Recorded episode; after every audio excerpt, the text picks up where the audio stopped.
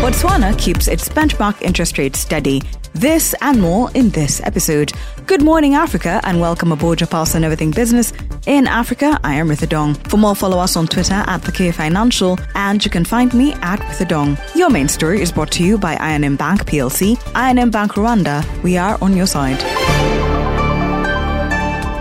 The International Monetary Fund's Africa Director, Abebe Selassie, in this episode tackles the various policy changes African countries have to make to deal with harsh economic times. The most recent turmoil is just the latest in a series of shocks over the past few years, all of which have taken a toll on the region's policy space. Rising food and energy prices are striking at the region's most vulnerable. Public debt has reached almost 60% of GDP, leaving the region with debt levels last seen in the early 2000s. In fact, 19 of the region's 35 low income countries are now in, at high risk of debt distress or in debt distress. And inflation rates have accelerated to levels not seen uh, in about 15 years. I think it's fair to say that this is perhaps the most challenging policy uh, environment for countries in many, many years.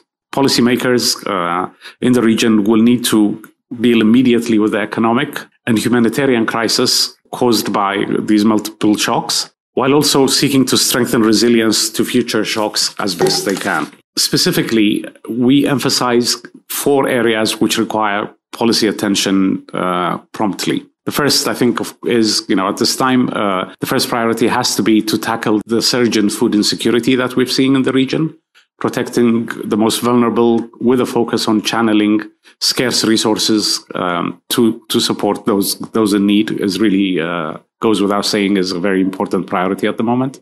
Second, um, there's continued need for uh, public finance reforms uh, amid difficult funding conditions for countries. This will require sustained revenue mobilization, a focus, um, a tight focus on critical spending priorities, increasing efficiency wherever that's feasible, and where debt uh, pressures are uh, clearly indicating, uh, pointing to sustainability issues, you know, readily restructuring uh, and reprofiling debt. Third priority, I think, at this time um, is to contain inflation um, cautiously, but you know, steadily uh, keeping a hawkish eye on uh, on inflation rate by tightening monetary policy. This is all the more important because you know inflation um, hurts the most vulnerable uh, most acutely. And then lastly, um, you know, I think uh, reforms to st- set the stage for high quality growth uh, and the challenges uh, caused by accelerating climate change are also very important. As a final comment, I would like to stress uh, how important it is for um, the region to uh, be supported by the international community. We at the IMF are, of course, doing our part and stand ready to do uh, even more. A quick review of the other stories making it into the podcast. Morocco's annual inflation rate rose to a new record high of 8.3% in September of 2022 from 8% in the previous month, mainly due to rising prices of food and non-alcoholic beverages and transport. Additional upward pressure came from furnishings and household equipment, recreation and culture, clothing and footwear, restaurants and hotels, and also miscellaneous goods and services. On a monthly basis, consumer prices inched up by 1%, the most in five months after increasing by 0.3% in the previous month. The Central Bank of Botswana kept its benchmark interest rate steady at 2.65% during its October 2022 meeting following a 50% basis rate hike in August. The decision was aimed at continuing to support a nascent economic recovery against a backdrop of strong inflationary pressures and global uncertainties.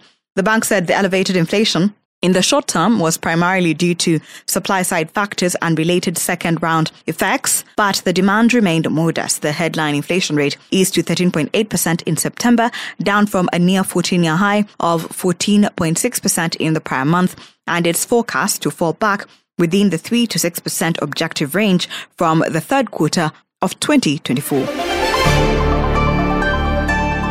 Quick look at the markets. The Johannesburg Stock Exchange All Share Index fell about 0.4% to close at a one week low of 65,564 as recession risks weighed on market sentiment. Meanwhile, investors continue to digest the UK Prime Minister's resignation while also monitoring the ongoing corporate earnings season. Tech stocks declined by 3% and industrials declined by 1.5%, leading the losses, while resource linked shares advanced more than 1% domestically. The crippling Transnet 11 day strike is now over, but the freight industry has warned that the effects of the strike on South Africa's economy could linger until 2023. Meanwhile, load shedding is set to continue Following the breakdown of additional units overnight, steel, the Johannesburg Stock Exchange booked a 2% weekly gain. Thank you for always waking up with us. Good Morning Africa is a product of the K Financial. If you have any suggestions or you just want to check out more stories, visit our website.